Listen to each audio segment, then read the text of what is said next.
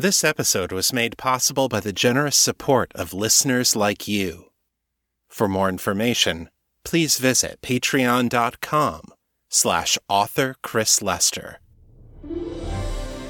You're listening to The Raven and the Writing Desk, the weekly podcast about the writings of Chris Lester and Liminal Corvid Press.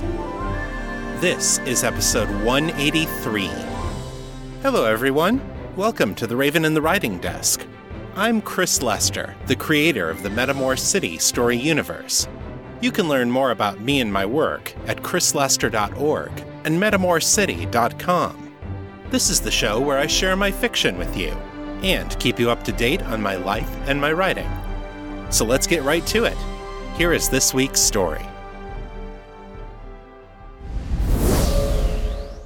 Today I'm bringing you chapter 41 of my Metamor City novel, The Lost and the Least. If you're new to the show, don't start here. Go back to episode 143 to hear this story from the beginning. The following recap will contain spoilers. Catherine Catane has assembled a team of misfits to take on a sinister death cult, but that team has already nearly torn itself apart. Callie Linder's boyfriend, Will, was kidnapped while researching the cult's history, and Kate's partner Lizzie was the last person to see him before he vanished. Callie was convinced that since Lizzie and the cult members were all graduates of Chisholm University, the elite school for Metamor's ruling class, it stood to reason that if there was a mole in their group, Lizzie was probably it. When Kate and Lizzie arrived at Kenning Security, Callie's current base of operations, Callie trapped Lizzie in a force bubble and accused her of betraying Will to the cult. To clear her name, Lizzie shifted back to human form and stripped naked in front of Callie and Kate, proving that she does not have the secret tattoo that the cultists wear to show their allegiance. At this, Callie reluctantly let her go. Lizzie maintained her composure throughout this interrogation, then withdrew to the bathroom, where she returned to her full leopard form. Theriomorphs must do this to pay off the shifting stress they accumulate when they become fully human. While Kate briefed the rest of the team on their situation, Morgan Drowling went into the bathroom and kept Lizzie company until she was able to change back to her usual humanoid form. Lizzie was shaken by being the target of such suspicion and hatred, but Morgan encouraged her even though people can be prejudiced against one another in a thousand horrible ways, most of them are also good hearted and able to learn.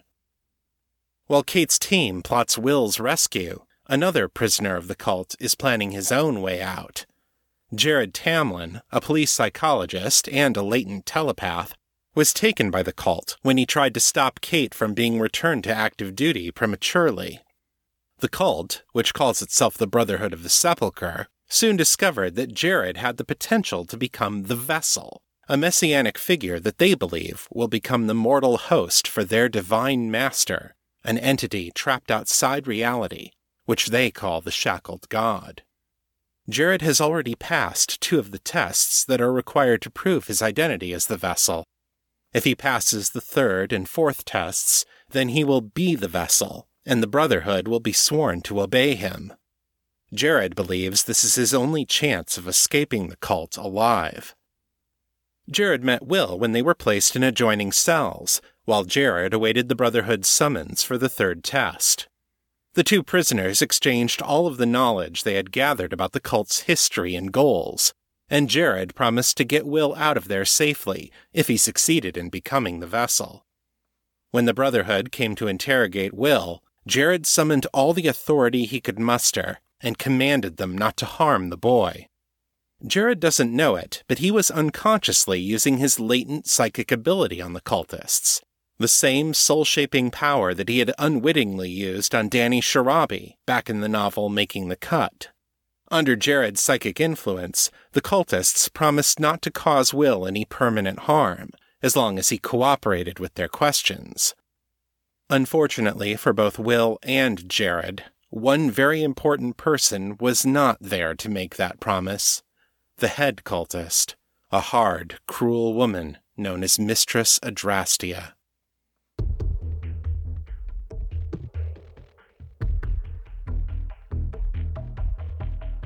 The Lost and the Least, a novel of Metamor City. Written and read by Chris Lester.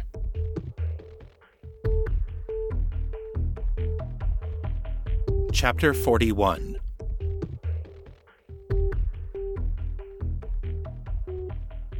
Kate was just finishing the recap on her conversations with Janus and Montgomery when Morgan and Lizzie came out of the bathroom. Kate glanced briefly at Lizzie, then gave Morgan a questioning look. Morgan smiled through closed lips and gave her a very small nod. Don't worry, the look seemed to say. Your partner is all right. Sorry about that, everyone, Lizzie said, nodding politely to the room at large. Did I miss anything serious? We're about to get to the serious, Kate said. For us, anyway. She held up the folder Montgomery had shown her, passed it over to Lizzie. The cap showed me the files on the death of his partner, Jacob Valenti. One of the two cops on the scene that night was Rowan Shaw, now the captain of SID. Until we get some proof that says otherwise, we have to assume Shaw is either part of the cult or being used by them in some way. Lizzie looked at her sharply. That seems a little extreme, Kate. Maybe it is, Kate allowed. But Jacob called for a patrol car and ended up shot to death with a service pistol. The patsy they arrested died of cyanide poisoning in police custody. So if I have to be a little paranoid to keep me and my friends alive, I'm going with paranoid. So the cops can't help us, Callie said, an edge of anger in her voice. Big surprise. So how do we find Will? Kate tapped the top of the box. Montgomery and Jacob collected a lot of info on where the cult was performing its rituals. The locations weren't chosen at random. They were targeting mystical weak spots around the city, mana nodes where they could disrupt the barriers between worlds. Trying to reach out to their god, John said. That's what it looks like, yeah. If their plan depends on attacking those weak points, it makes sense that they'd use a lot of the same hideouts.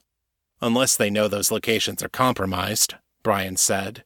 How much does the cult know about what Montgomery and Valenti uncovered? I don't know, Kate admitted. But it's the best lead I have, and we're out of time. We move on this, or Will doesn't have a chance. Nathan cleared his throat. We can help narrow things down. The system has been analyzing security footage from all over the city. We tracked down that van that got stolen from the Syndicate brothel. I have a trace on its movements since Friday night, to a 90% confidence interval. Lizzie and Kate exchanged a look. So, Lizzie said, if we find a place where the van's movements intersect with Montgomery's list, we'll know the cult is active there, Kate said. Silas has a bunch of city maps here, Callie offered. Old subway lines, maintenance tunnels, sewer systems. She pointed at the filing cabinets along the wall. Perfect, Kate said. John, Lizzie, Michael, start pulling the files. Use those maps and plot out all the places where the cult was operating. Brian, Nate, you do the same with any stops the van made. Evan, you've been taking Silas's calls from the Runners Guild, right? Evan sat up a bit straighter in his chair. Yes, and everyone's rather on edge at the moment. I hope we haven't all forgotten the incipient gang war between the Syndicate and the Whites.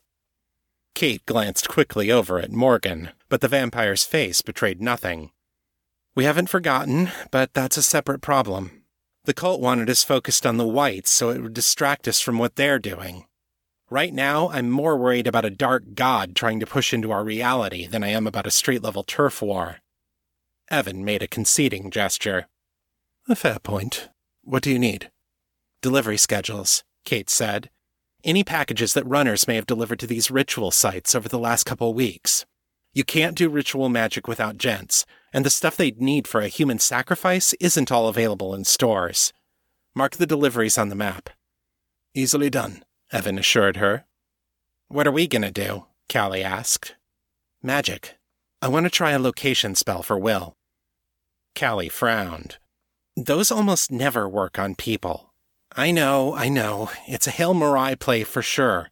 But Cal, you're the luckiest person I know, so if it's going to work for anybody, it'll be you. I want you to go gather the freshest samples of Will's you can find hair, blood, saliva, used tissues, anything connected to him. Morgan, you got your kit with you? It's in the skimmer, Morgan said. Good. You go with her. Make sure the samples are as clean as possible. We'll want a few different kinds of sample. Six if you can manage it, but I can make do with three. I'll stay here and get the incantation set up. Morgan nodded once. On our way. Callie and Morgan left, taking Morgan's skimmer. Kate retrieved her field kit from the police cruiser and carried it back upstairs, where she started laying out the intricate figures of the location spell. All around the loft, her unlikely team members were working together cops and criminals and civilians, united by a common cause. It's no special investigations, Kate thought, but maybe it's enough. Jared wasn't sure how much time had passed when the Brotherhood returned, but he felt that it must have been hours. He sat by the door of his cell, his face leaning against the mesh, until the light once more appeared at the end of the corridor. Shortly after that came the sound of footsteps, and then the light separated into four figures bearing electric torches. The body of a fifth figure they carried between them, limp and unmoving. What have you done to him? Jared demanded. He will be fine, Doctor. Calm yourself. The voice came not from one of the four men carrying the body, but from another figure, who followed in the darkness behind them. In the shifting light of the torches, Jared saw the glint of metal on the figure's face. Adrastia, Jared said, narrowing his eyes. The four men opened Will's cell and carried him inside. Jared thought he saw Will's chest rise in a breath, but that one glimpse was all he had before the boy disappeared inside the adjoining cell. Adrastia stepped past her fellow cultists and looked down at Jared. The masked woman's lip curled in apparent distaste. You're very confident of your success in our trials, aren't you? Presuming to tell my men what they can and cannot do with my prisoner? Jared bared his teeth at her. What's the matter, Adrastia? Is your great savior not as compliant as you were hoping for? The four men emerged from Will's cell, shutting and locking it behind them. She made a set of rapid hand gestures, sign language, perhaps, and stepped aside as they approached Jared's cell. One of them unlocked the door and pulled it open. The two largest men grabbed Jared under each arm and hauled him to his feet. Get your hands off me, Jared snapped but the men's grip on him did not change. They can't hear you, Doctor, Adrastia said, sounding amused. They're under a deafness enchantment. She nodded once, and a third cultist came up behind Jared and gagged him with a heavy strip of cloth. Jared tried to wrestle away, but he was no match for his captors in raw strength. They tied the gag firmly behind his head then bound his hands behind his back with a set of heavy zip ties.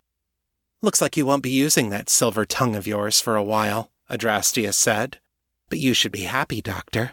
Now's the moment you've been waiting for. She made more gestures, and two of her men took Jared's elbows and started guiding him down the hallway. The other two remained behind.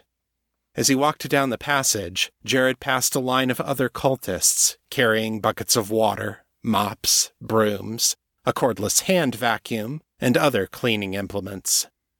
What are they doing? Your time in that cell is over, Doctor, Adrastia said, as if sensing his thoughts. Either you will succeed in the third trial and begin your journey as the vessel, or you will fail, and we will give your body to the river. Either way, no trace of you will remain here. So this is it, Jared thought. He felt a mixture of dread and relief. One way or another, this nightmare would be over soon. But what's going to happen to Will? And for that matter, what happened to Silas? He couldn't ask. Even if he could, he wasn't sure Adrastia would answer. But when the cleaning crew was followed by another group of cultists, this one armed with ritual knives, candles, and two bags full of spellcasting equipment, he was afraid he wasn't going to like the answer. Callie and Morgan were gone a little less than an hour, which gave Kate the time to put the finishing touches on her spell prep. Most of her ritual magic didn't take nearly so long to set up, but location spells were a notoriously finicky sort of divination, especially when they involved living beings. Not only did people move around a lot, creating traces of their presence that varied over time, but their bodies were constantly scattering bits of themselves cast off hairs, flakes of skin, bodily fluids, and replacing worn out pieces with new ones. A location spell might pick up where a person had been an hour or a day or a month before, or lock in on their discarded fingernail clippings, or simply fail to produce a reading at all. Kate built the spell very carefully, both in her mind and in the pattern of arcane symbols she traced out on the floor of Silas's loft, so that she could minimize all the potential sources of interference and confusion. When the lift doors opened and Callie and Morgan emerged, Kate sat cross legged in her caster's circle, holding her silver arthana with both hands. The ritual dagger was bound to the elemental aspect of air, Kate's chosen field of mastery. With her mana channeled through the arthana, Kate could command the forces of wind, weather, thought, memory, movement, and her specialty, illusion. Aircasters like Kate also had an affinity for finding lost items, and it was that affinity she counted on to help her now. Callie knelt beside Kate, outside the boundaries of her casting circle, and opened her messenger bag. She took out four small evidence bags, containing some hairs, a toothbrush, a pair of rumpled boxers, and a cluster of crumpled tissues. She also produced a well worn copy of the Canticle of Eli and a small photograph of Will, smiling in the square outside Kaya's citadel. Six items. Good, Kate said. Her voice came out low and even, as she kept most of her attention on the shape of the spell in her mind. Absently, she gestured at the six candles she had laid out, at equidistant points around the primary casting circle, forming the two intersecting triangles of a hexagram. Each candle was connected to a smaller circle outside the large one, a segment of which was intentionally missing. This would allow objects to be placed inside them without disrupting the spell. Put them in and close the circles. Quickly, Callie laid each of the items in their appropriate places. Taking up a piece of chalk Kate had left out for the purpose, Callie then drew in the missing segment of each circle. Kate felt a gentle pop of magical energy as each circle was completed connecting its contents to the spell she was building in her mind. With the objects came a kind of arcane resonance. Every caster experienced it differently, but Kate felt it like a set of complementary vibrations, like the same set of notes being played at different octaves and on different instruments. This pattern was the magical signature of Will himself, the same pattern Kate would see if she studied his aura carefully with her arcane sight. Each person's signature was unique. According to some theories, it was an emission of that person's soul. Kate drew on that resonance now, building it into the weave of her magic, amplifying the signal. The strength of the resonance grew and grew, reflecting back and forth against the walls of her magic circle. Kate gradually added more mana to the spell, like a mother pushing her child on a swing set making him swing higher and higher. Holding the spell now required almost every bit of her focus and concentration. She spoke slowly and deliberately, like a person handling explosives. Callie, I'm ready for the map now. Callie got to her feet, quickly and silently, and crossed the loft to the kitchen table. Kate did not watch her. She kept her eyes closed to better focus on the spell but she knew that the others had been working on the map for the last hour, cross referencing all their available sources of knowledge to create a list of possible hideouts for the cult. No one spoke, but Kate heard the soft rustling of the map as they carried it over to the opposite side of the circle. Ready, Lizzie said. Kate opened her eyes. Callie and Lizzie held up the map between them, facing her. An assortment of differently colored dots peppered the broad sheet of paper, some scattered seemingly at random, while others followed straight lines or meandering paths. What the different colors represented wasn't important now. Kate looked for the places where dots clustered together and lines intersected. Someone had marked these junctions with heavy black X's. There were more than a dozen of them, far too many to investigate them all. That was where Kate's spell came in. She directed her focus toward those X's and the places in the real city they represented. With this final refinement in place, Kate spoke the words that would complete the spell. Muina Panto! As she completed the incantation, Kate moved her Arthana in a circle through the air in front of her. The motion released the spell out into the world through the focus of the map. That resonance she had amplified, that mystic fingerprint of Will's soul and personality, reverberated out into the world, and when it found its likeness, it reflected back. One of the X's on the map suddenly lit up with a brilliant blue green fire, the same color as Kate's aura. It faded again within seconds, but the spot burned indelibly into Kate's eidetic memory. We've got it, she said. It's on the lower west side. Let me see that map. She got up as quickly as she could manage, given that she'd been sitting motionless for nearly an hour. Lizzie brought the map over and gave her a shoulder to lean on while she worked the numbness out of her legs. 23rd Street and Lamplighter, Kate said, squinting at the map. Nathan, give me everything you've got on that location. Nathan's fingers danced over the keyboard. Images appeared across all three screens schematics, municipal maps, security camera footage, and more. There's an old water treatment center down there, he said. Direct access to the underground river and the sewer system. Commuter tunnels to north, south, and east. Oh, and an old subway line. Sealed off now, but it probably wouldn't be too hard to fix that. Lots of ways in and out without being noticed, John observed. What's on top of it now? Morgan asked. Nathan clicked through a few more windows. Nothing yet. I'm seeing a building permit for something called Grey Ghost Development.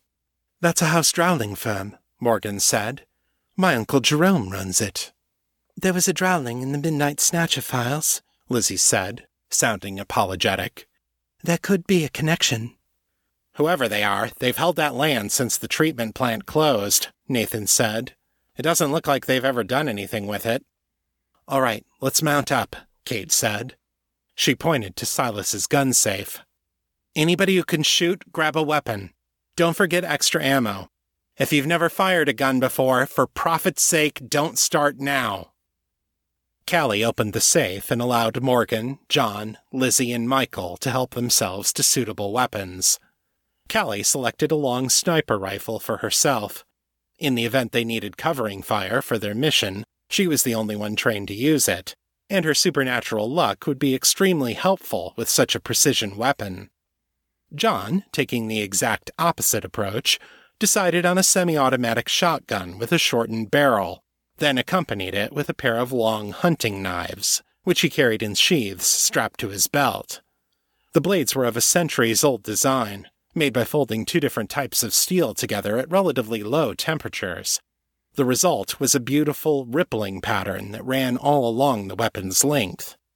Kate suspected that John had chosen them at least halfway for the aesthetic value.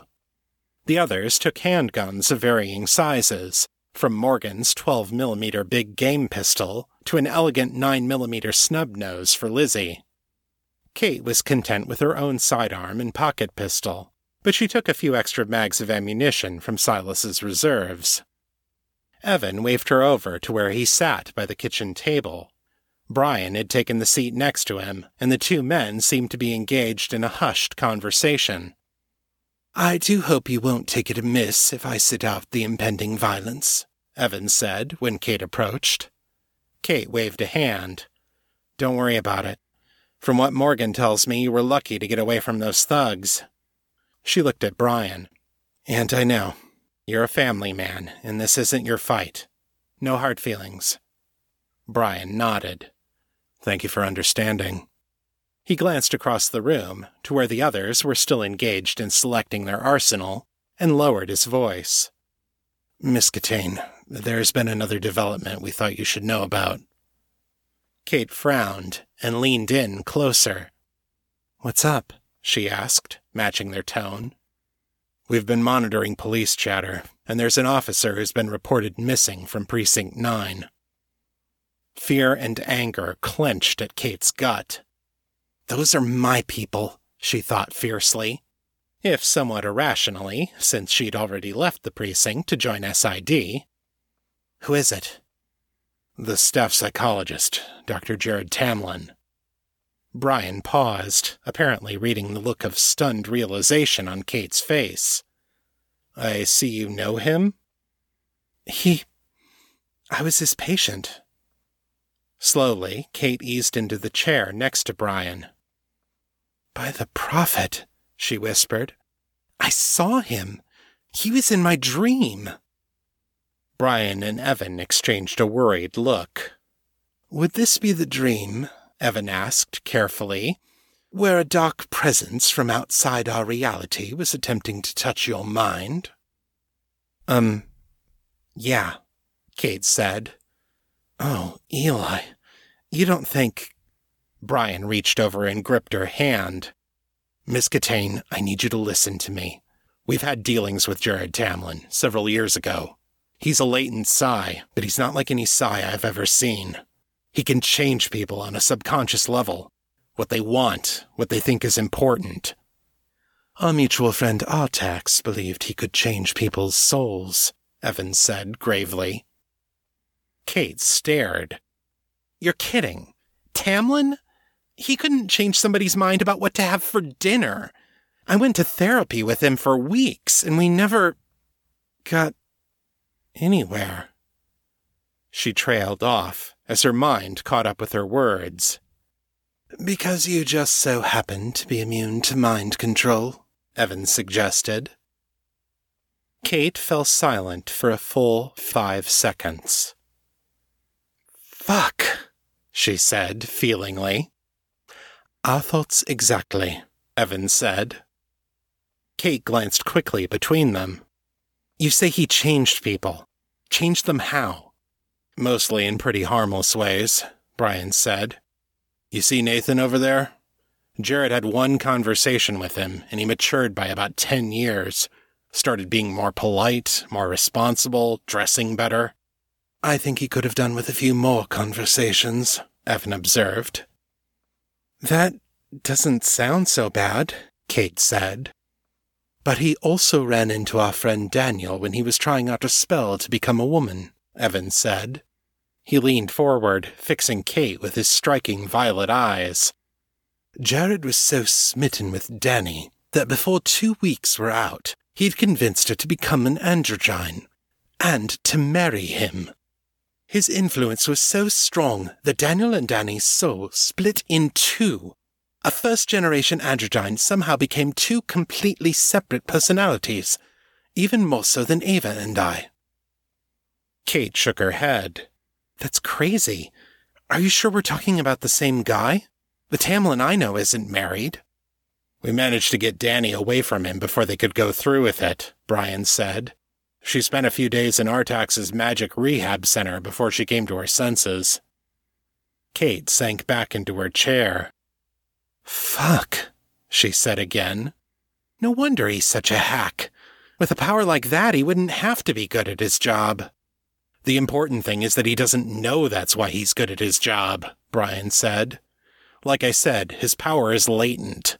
He can only use it subconsciously and he's such a weak telepath that his talent only works on people when he's very close to them.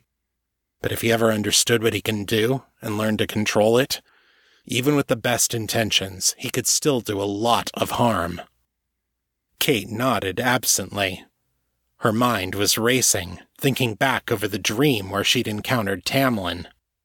He said that the cult had captured him. They think he's their chosen one, he has to prove it to them somehow, or they're going to kill him. Oh, gods. Brian took off his glasses, then wiped his face with his free hand.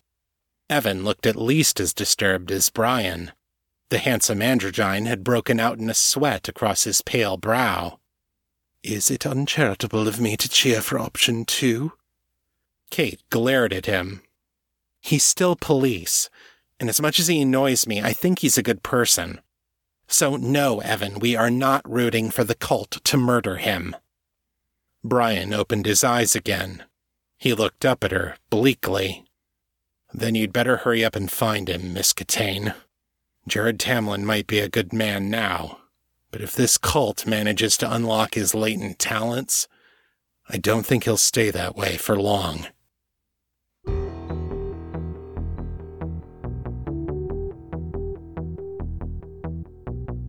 And that's the end of chapter 41. Come back next time when Kate and her team launch their rescue mission and Jared begins his third trial with the Brotherhood. Meg Cabot said, Write the kind of story you would like to read. People will give you all sorts of advice about writing, but if you're not writing something you like, no one else will like it either. So let me tell you what I've been working on lately. Here's your weekly writing report.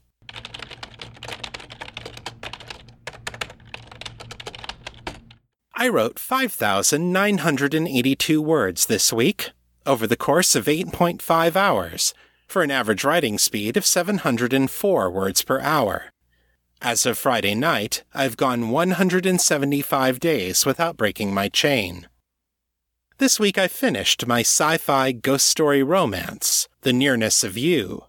The manuscript came to 12,020 words, which I wrote over a total of 13 workdays between June 2016 and this month.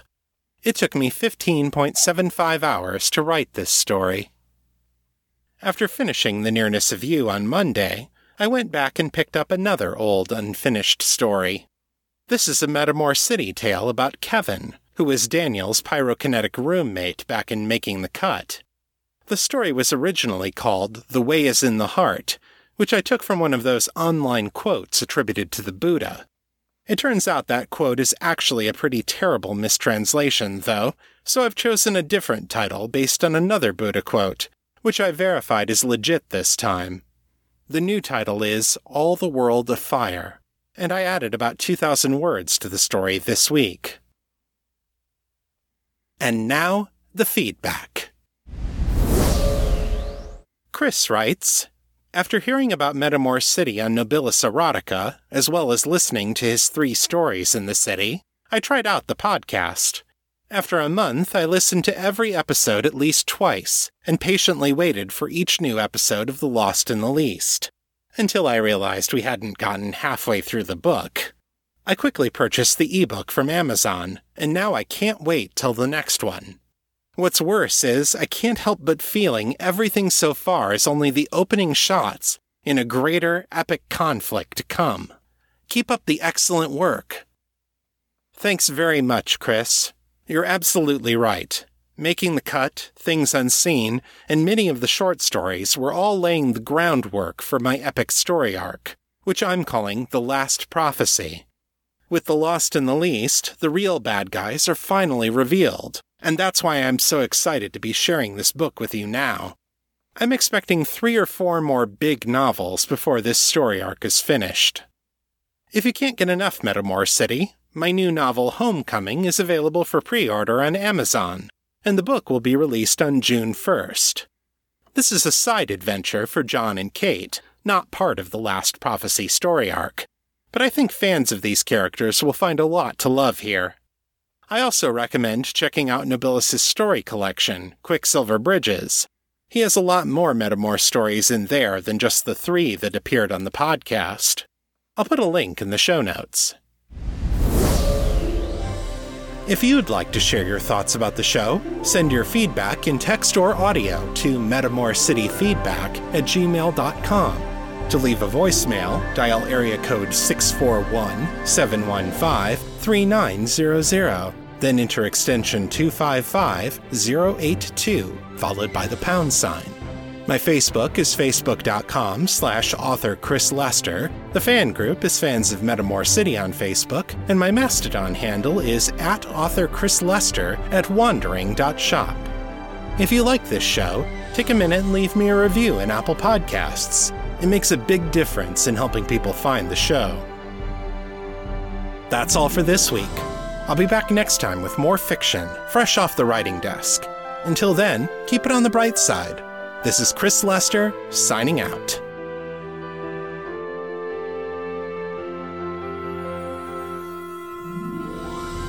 The contents of this podcast are copyright 2018 and 2019 by Chris Lester and the Liminal Corvid Press.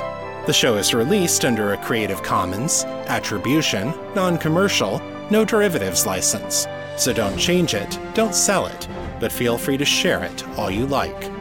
For more information about this license, please visit creativecommons.org.